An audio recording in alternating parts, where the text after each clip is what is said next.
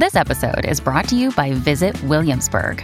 In Williamsburg, Virginia, there's never too much of a good thing. Whether you're a foodie, a golfer, a history buff, a shopaholic, an outdoor enthusiast, or a thrill seeker, you'll find what you came for here and more. So ask yourself, what is it you want? Discover Williamsburg and plan your trip at visitwilliamsburg.com. Another day is here, and you're ready for it. What to wear? Check. Breakfast, lunch, and dinner? Check. Planning for what's next and how to save for it? That's where Bank of America can help. For your financial to-dos, Bank of America has experts ready to help get you closer to your goals. Get started at one of our local financial centers or 24-7 in our mobile banking app. Find a location near you at bankofamerica.com slash talk to us. What would you like the power to do? Mobile banking requires downloading the app and is only available for select devices. Message and data rates may apply. Bank of America and a member FDIC. If you're struggling to lose weight, you've probably heard about weight loss medications like Wegovy or Zepbound, and you might be wondering if they're right for you. Meet PlushCare, a leading telehealth provider with doctors who are there for you day and night to partner with you in your weight loss journey. If you qualify, they can safely prescribe you medication from the comfort of your own home. To get started, visit plushcare.com slash weight loss. That's plushcare.com slash weight loss. plushcare.com slash weight loss. Welcome to the New Books Network. Welcome back to New Books and Psychoanalysis, a podcast channel on the New Books Network. Our guest for the episode is Dr. Susan Schwartz. Dr. Schwartz is a Zurich trained Jungian analyst and clinical psychologist. She is a member of the International Association of Analytical Psychology. She has taught in numerous Jungian programs and presented workshops and lectures in the United States and many other countries. Susan has articles in several journals and chapters in books on Jungian analytical psychology. Her analytical private practice is in Paradise Valley, Arizona, in the United States, and her website is susanschwartzphd.com. She joins us today to talk about her new book, The Absent Father Effect on Daughters Father Desire, Father Wounds, published by Routledge in 2021. Dr. Schwartz, welcome to the podcast. Thank you very much for having me. We begin uh, each episode with the question What motivated you to write the book? I would say many things. Uh, one from my own practice, which is that as a Jungian analyst, and when I ask women about their fathers, there was very there were very slim answers. Very little was put in about the interaction with the father. The other is that in Jungian psychology as well, very little is addressed about fathers and daughters. And as I discovered in the psychological profession, until about the last 30 years ago or so, there has been very little discussed about fathers and daughters. Equally, other colleagues, friends also had very slim relationships with fathers, disappointing, abusive, neglectful, emotionally absent, physically absent. And the entire, you could say, pileup of all of these caused me to reflect on what was absent in our personal lives, our culture, family, historically, and maybe I could add some knowledge. What did you find in terms of the absence, say, in the in the literature or in the practice? Why, why was it absent until you know maybe uh, thirty years ago? What was what, what did you find? Uh, well, I wondered actually the same thing, and as I reflected upon it, Freud, at the beginning of the 1900s, starting psychoanalysis, had a very poor relationship with his father. Jung, um, also around that time, although 20 years younger than Freud, also had a poor relationship with his father. By poor, I mean they were disappointed in who the father turned out to be. Equally, Jung had four daughters and devoted one essay out of all of his many, many essays on the, he was called the father, the destiny, the father as the destiny in the life of the individual, something like that. And he hardly mentioned daughters. So there was really a a plethora of absence. So what I felt was that historically the founders of an analysis left this out because it was a blank spot in their life. And their followers left it out because it was a blank spot in their life. And so it goes transgenerationally. And I think that because it was a blind spot, it never got looked at, which is typical of what happens, you could say, with shadow elements or pieces that have not been looked at, not only in psychoanalysis, but also in the culture. There's been very little that has challenged the way things have been in a certain, you could say, and I don't mean this stereotypically, but in a certain the patriarchal tradition that we have all been raised on. And I felt that it needed to be looked at, questioned, and the absence needed to be filled. I think it's so interesting um, with Freud um, and his disappointment as father because he says in Civilization and Its Discontents, he says, I cannot think of any need in childhood as strong as the need for a father's protection. To, to write that and then have it be all at the same time absent, I think is very, very interesting. It, it is. It's quite profound. And actually, I think Jung had, uh, I don't think Jung would put it as the father was the most important or was very significant. But I think that his feeling in his writings about his father, who he dreamt about only twice after the father died, was quite similar in a way to what Freud noted. And, and I feel, if you feel into what Freud wrote, there's a certain sadness in that, you know, a longing for something that was not uh, met. And I don't presume to know Freud, uh, and he was obviously brilliant, but he was also reflecting on something that he could feel inside of himself. And also, I think it was culturally apparent as well. Yeah. Um, so talk. Let's let's take this idea of feeling into because you write about it when you were with um, your analysands and the the thinness and the, the, the missing father.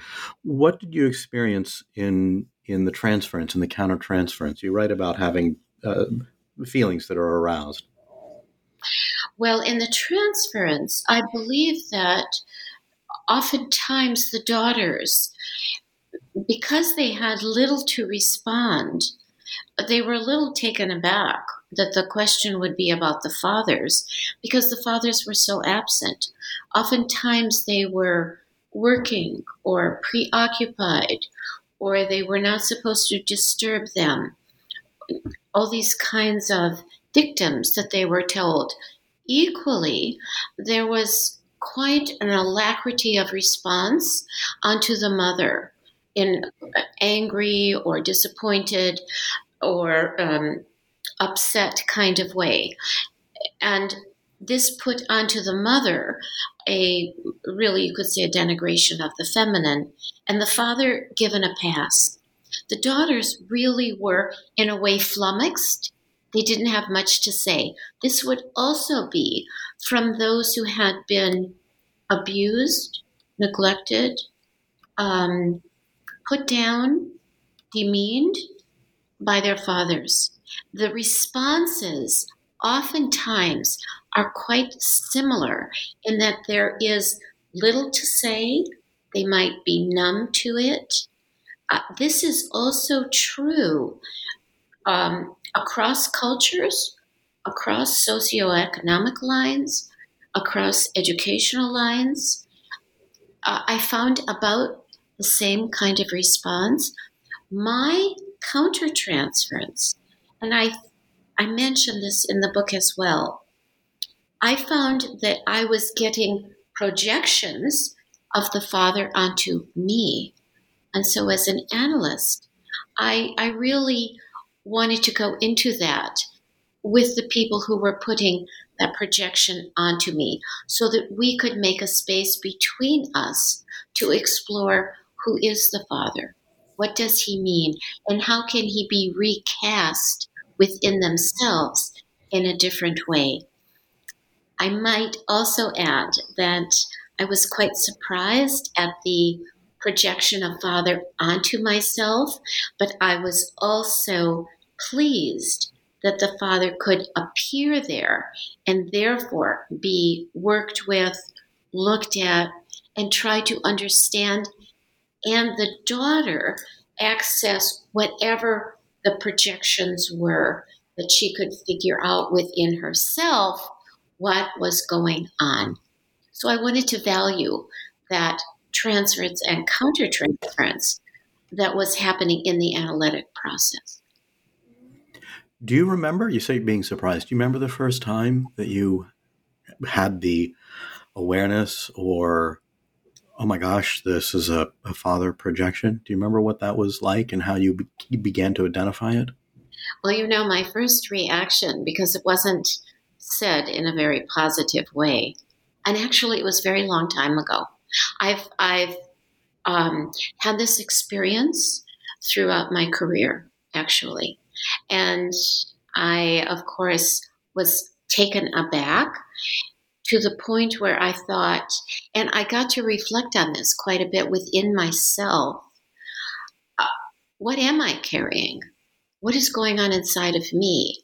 Why? How could I use it beneficially so that I would go beyond my surprise and be able to use it in a way that would be beneficial to myself, to the analysands, and to the whole analytic process. So it again, it's it was many layered, and actually, it hasn't really changed.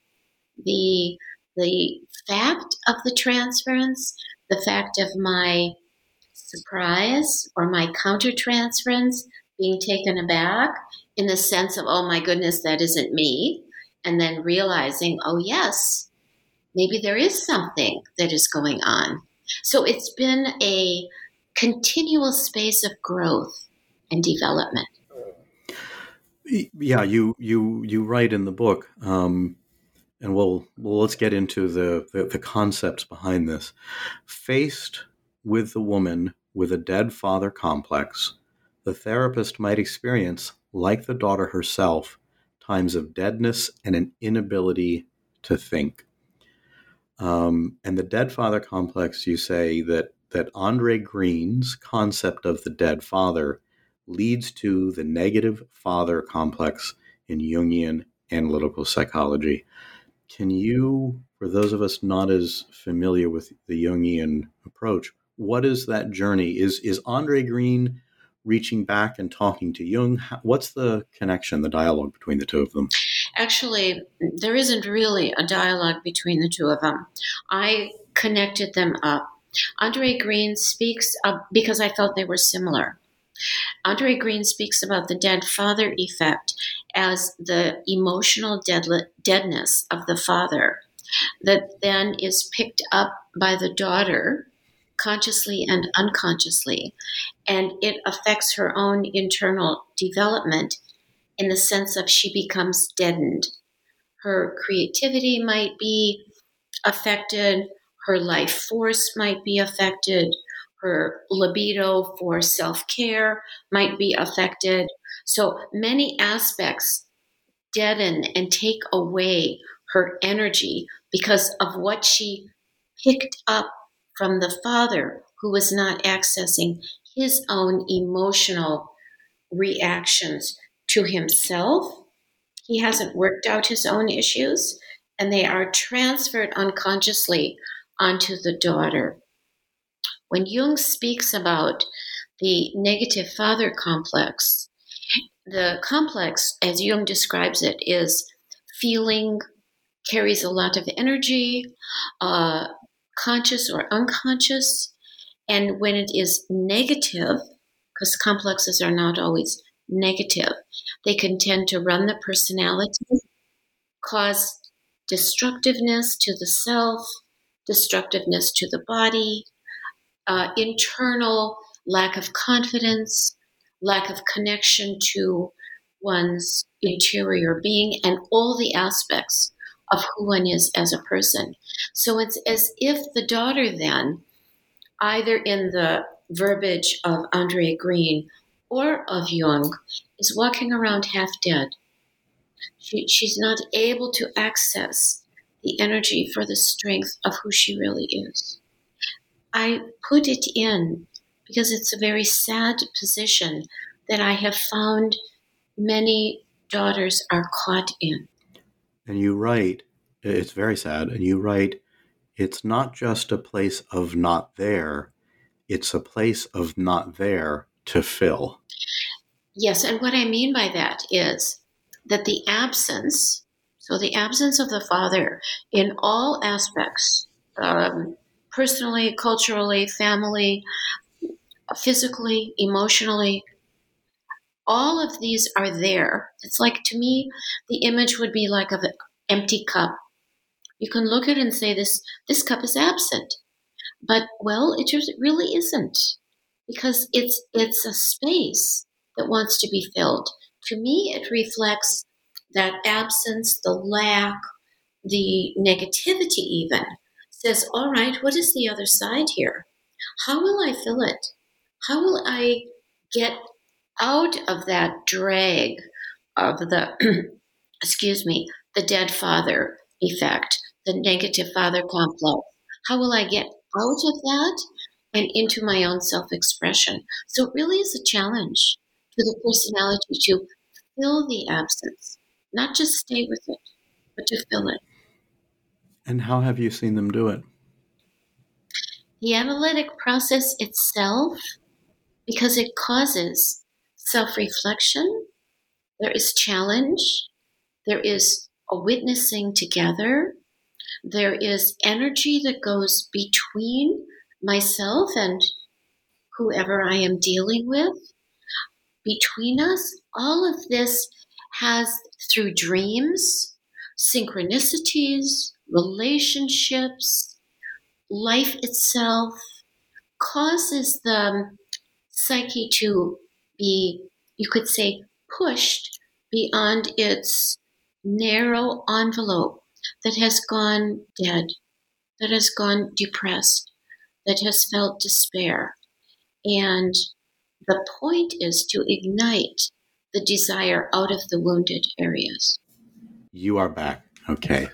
So that's fine. This will all be edited out, uh, this little exchange. Okay. Um, I want to, uh, before I want to get, I want to stay with Andre Green for a little bit here. Um, I had, he came to a conference um, in the early part of my training in New York, and he had an observation on the fathers who left, and I want to share it with you and get your thoughts because when he said it, I took it as gospel because it was Andre Green and I was new. Um, but I, I, see different things in your book. Um, and he said this he says, There's a difference between mothers and fathers. Children may have been abandoned by their mothers for many, many, many years while somebody else takes care of them. One day, God knows why, the mother comes back. The children love her again as if nothing happened. They forget because she came back. In my experience, it's very different from abandonment by the father. This is never forgiven. They are not able to resume love for the father. We have many experiences of fathers who have abandoned their children and the child was raised by the mother.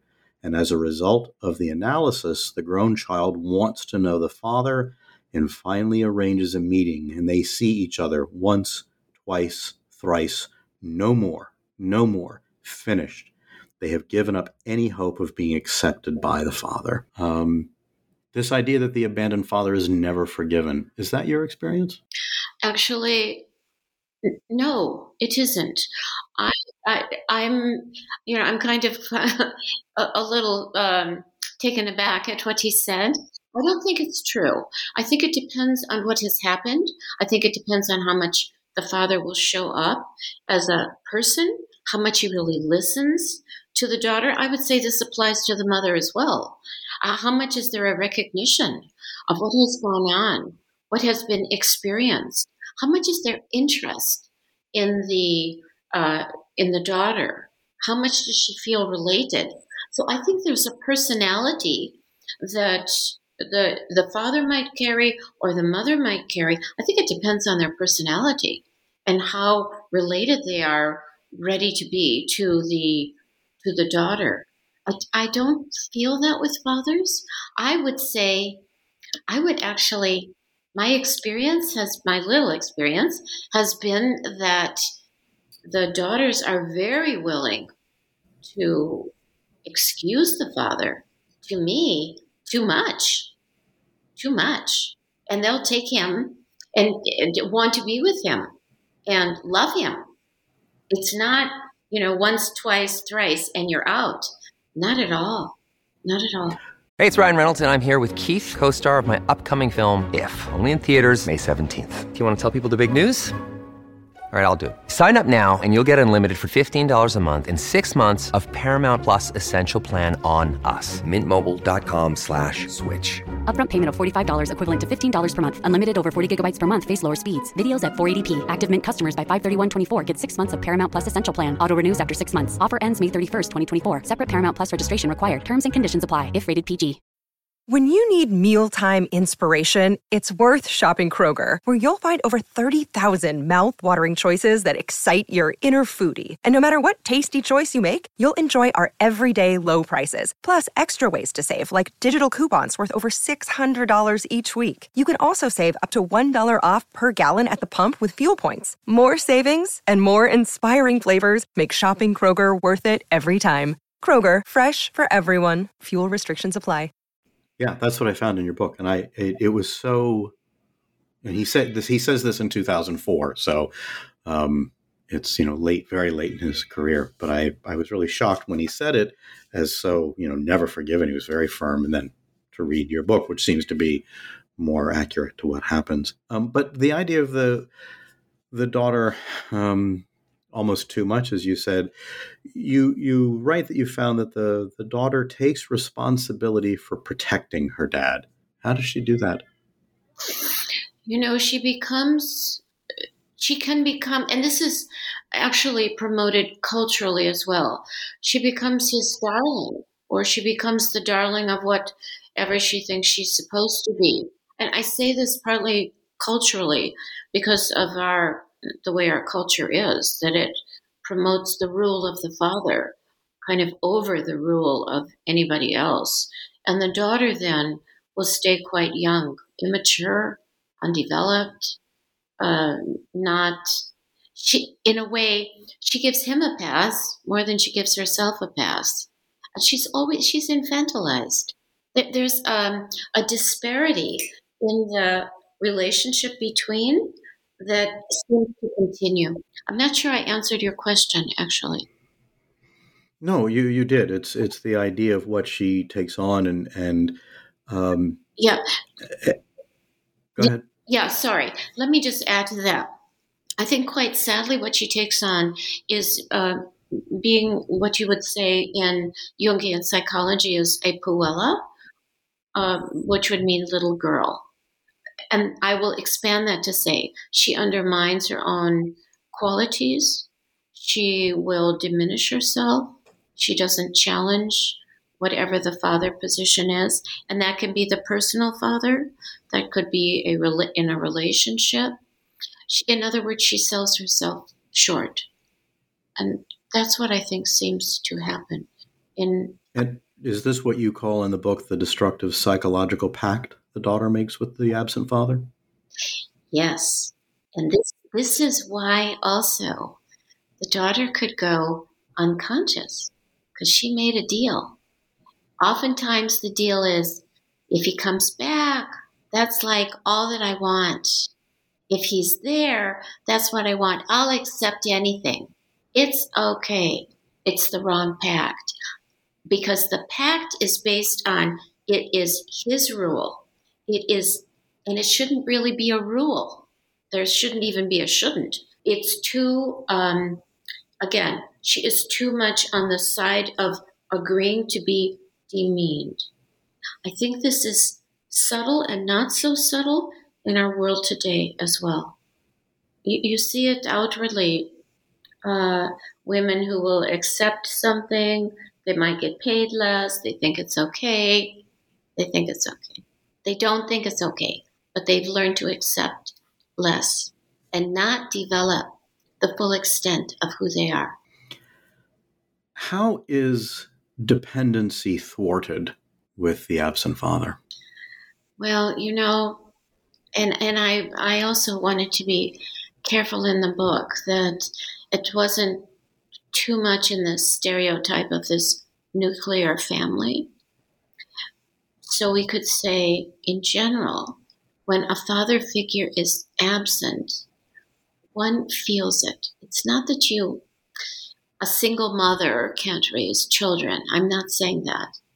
I'm saying much more that his absence is quite profound and that it's not just absent in that family, he is absent in his responsibility. He doesn't feel it. He's absent in not being a participant in the family structure. And she then learns almost an over self reliance. So, self reliance is completely helpful and one needs it, strength, etc. But she will feel this kind of gap inside. I didn't get to rely on somebody. So the result might be that she is overly reliant or too much self reliant. So the healthy dependency needs that one gets by being in interaction, she is deprived of. I, I give you an example. Someone that I was working with said, um, you know, the street that I got raised on, nobody had a father. So what did I miss? I didn't miss anything. As we looked into it more, yeah, she had missed a certain feeling. She'd missed a certain acceptance. She had missed a certain, I am all right, a, a, um, a feeling of support. I'm being a little vague, but I don't mean to be, because there's something about having the figure of somebody who is interested in you, in your life, that is really necessary. And the point is, it's helpful if one of those people is a father figure. And and staying with the what happens in the the family, however defined, how is the the daughter used as the feeling function for the father in families? So, several of the examples that I use in the book uh, speak to this. You could she she lives out what he cannot express. So she might be have learned to be a very you could say a very feeling person to um, satisfy his needs. There are so many daughters who can just look at him. Here's the example. When I came home, when he came home from work, I could look at him and just tell how he felt. So if he felt badly, I knew what to do.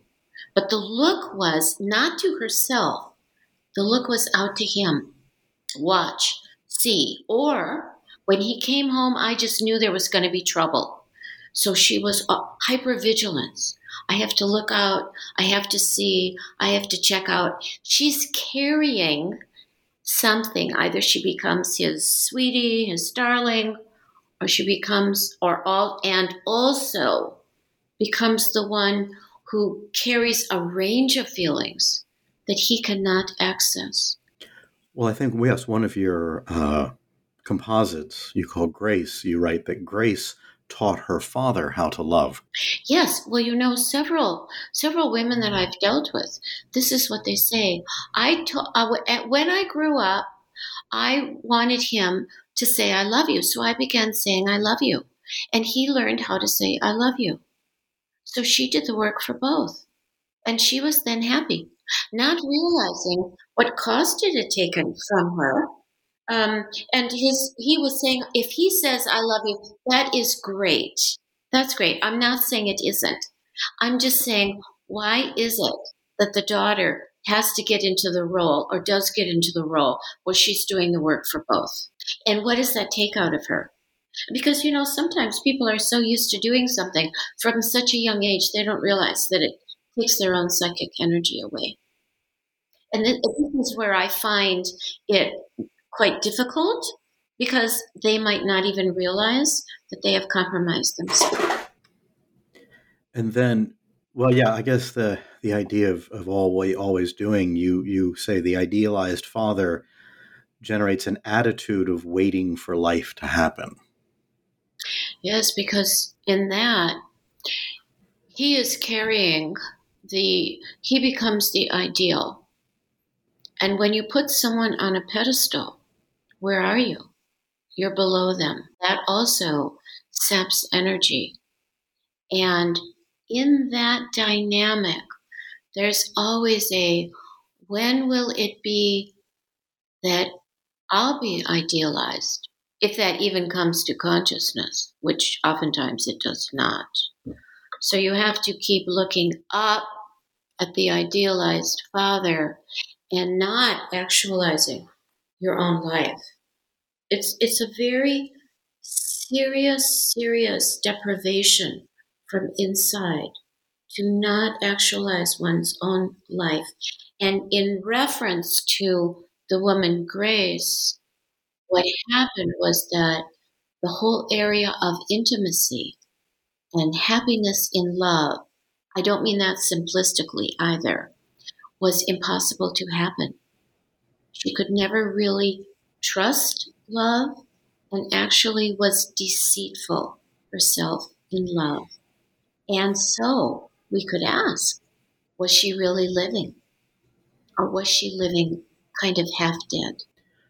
So then in for this for this daughter in treatment, um, working on this, how does the absent father affect the access to regression what you call the blown apart place? Well, actually, I think the identification of the blown apart place, you know, um, that was actually someone called that place that a daughter did. And I feel that although that was her personal description, it was very apt. And how does how does she become conscious of it besides naming it? She becomes conscious of it because she's going to enact it in the analysis. It will come out in the analytical work, and she and I will be able to identify it. And if she can't, I will point it out. And if I don't, it will come through a dream. It will come through symbols. It will come through the way that she acts towards herself and others. The blown apart place is a place of heightened insecurity. So it is very, in a way, accessible and equally not so easy to access.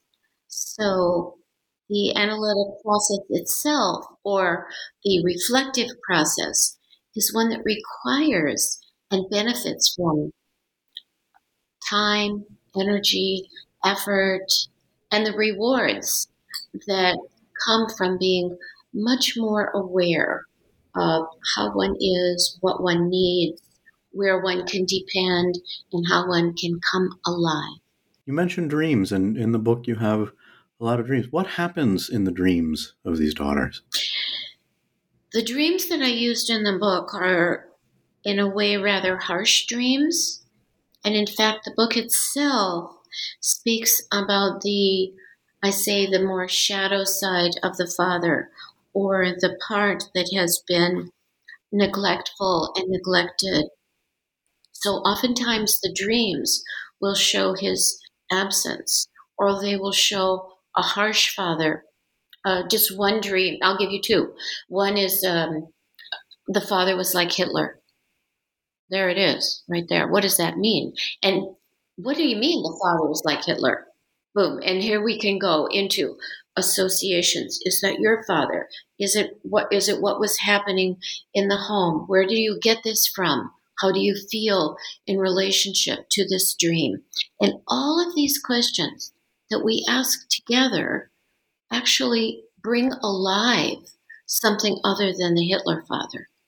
Because now we can be identified, and what else is there? Or what else can grow inside of her personality for her development?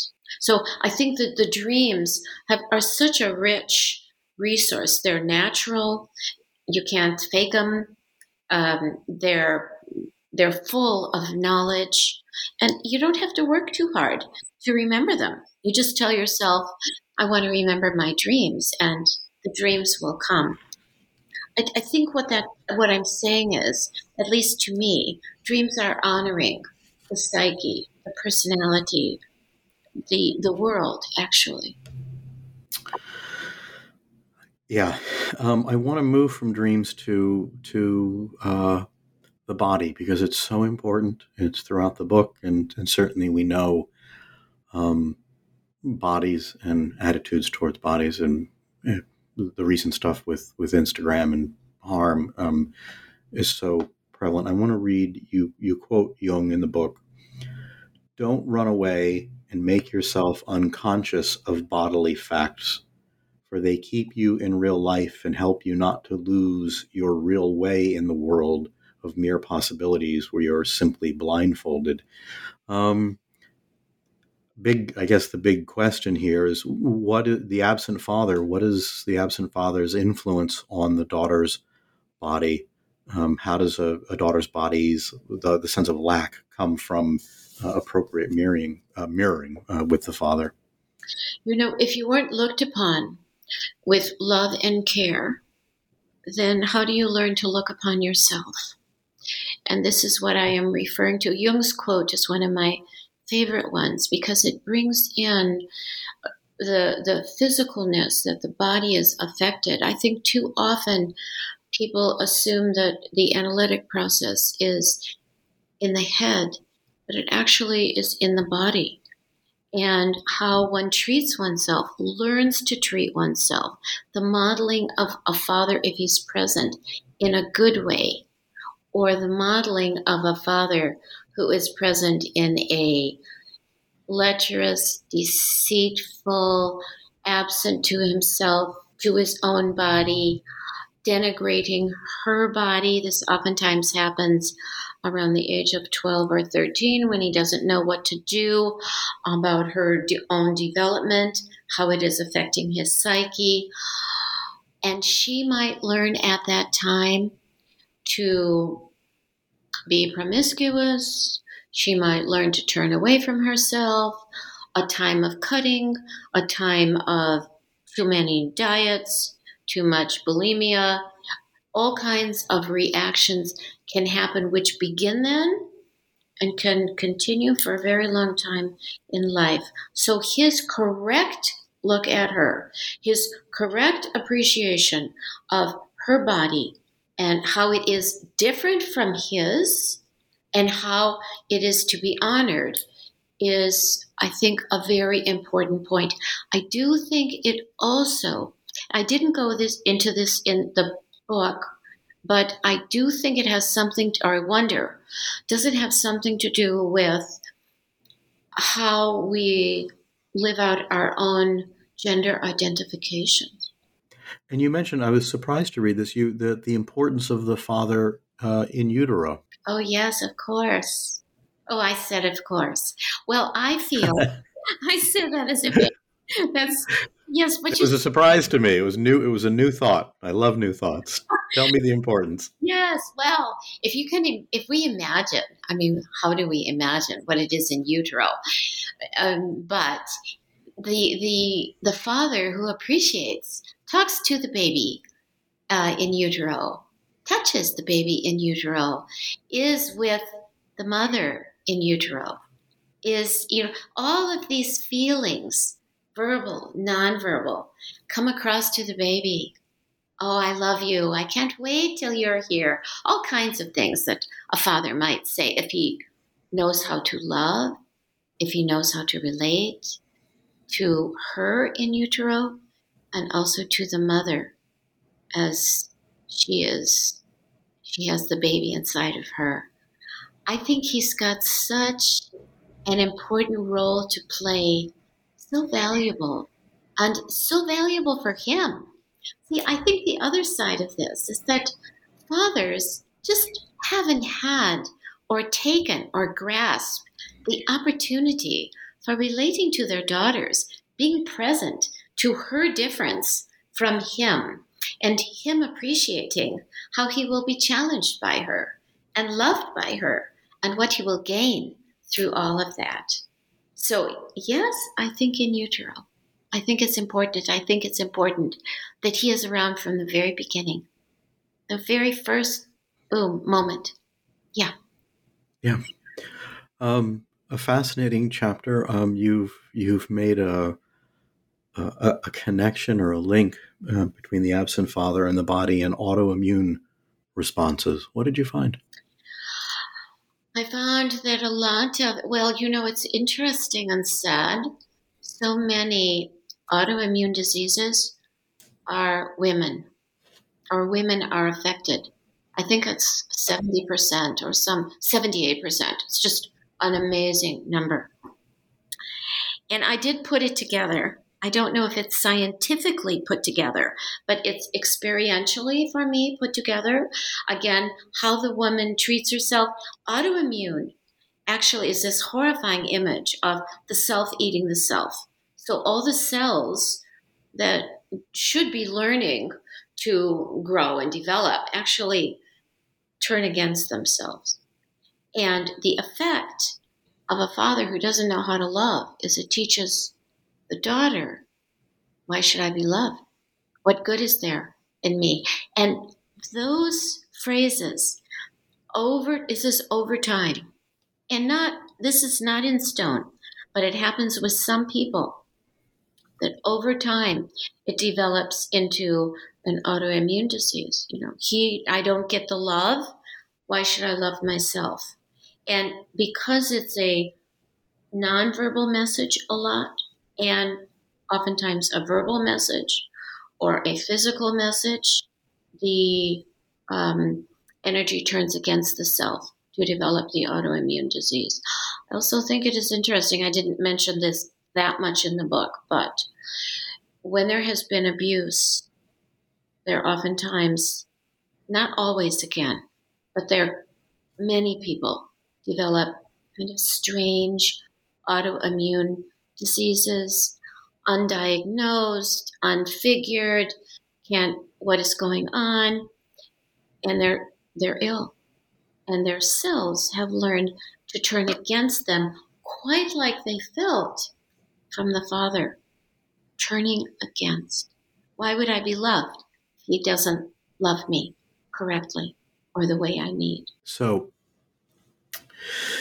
this leads to you talk about the the the narcissist um, and this uh, and thinking of narcissism not only as you know love directed only toward the self but aggression as well. And the daughter who says who says if not exceptional who am i? How do they live when they're not exceptional?